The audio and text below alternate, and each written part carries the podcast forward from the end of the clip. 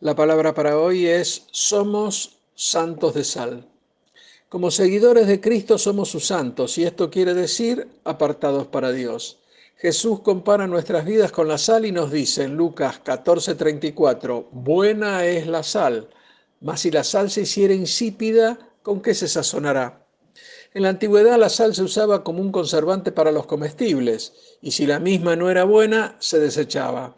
En Lucas 14:35 nos dice, ni para la tierra ni para el muladar es útil, la arrojan fuera.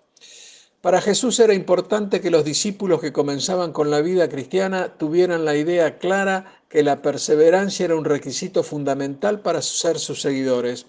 Y aquí podemos apreciar que Jesús nos habla de la disposición que debemos tener y de renunciar y sacrificar a las cosas mundanas para llegar a ser buenos seguidores de Él. En definitiva, ser un santo de sal. Y mientras estuvo aquí en la tierra, Cristo manifestó que los que perseveran son la sal de la tierra y que deberíamos seguir fieles a pesar de los conflictos y las persecuciones y así seremos la buena sal, muy útil y muy beneficiosa. Cristo nos dice a los creyentes que somos la sal de la tierra y que ésta va a ser utilizada por Dios para eliminar la corrupción del mundo y además que nosotros debemos ejercer una influencia salvadora sobre los demás, preservando y dando sabor donde quiera que fuéramos y con quien quiera que interactuemos. Pero hermano, nosotros debemos saber que esto dependerá de hasta cuánto estemos dispuestos a renunciar a las cosas terrenales y cuanto más renunciemos a estas cosas, más, más intenso será nuestro sabor. Y la advertencia es que mientras más aferrados a las cosas de este mundo estemos, iremos perdiendo nuestro sabor. Y si esto sucede, nos estaremos alejando del reino venidero. Y si bien hemos sido salvos de la perdición eterna, y esto por haber creído en Cristo, como nuestro Señor y Salvador, estaríamos perdiendo nuestra función en el reino de Dios. Y esto por no haber renunciado a las cosas terrenales.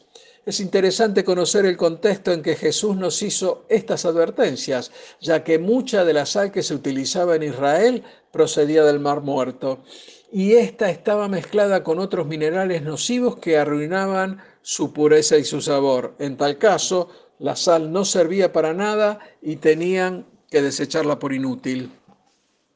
Por eso, hermano, si nuestras vidas llegaran a contaminarse por las cosas de este mundo, nuestra capacidad para salvar, preservar y dar sabor a la vida quedará diluida y debilitada, por lo cual nuestra misión no es simplemente ser sal, sino ser sal pura.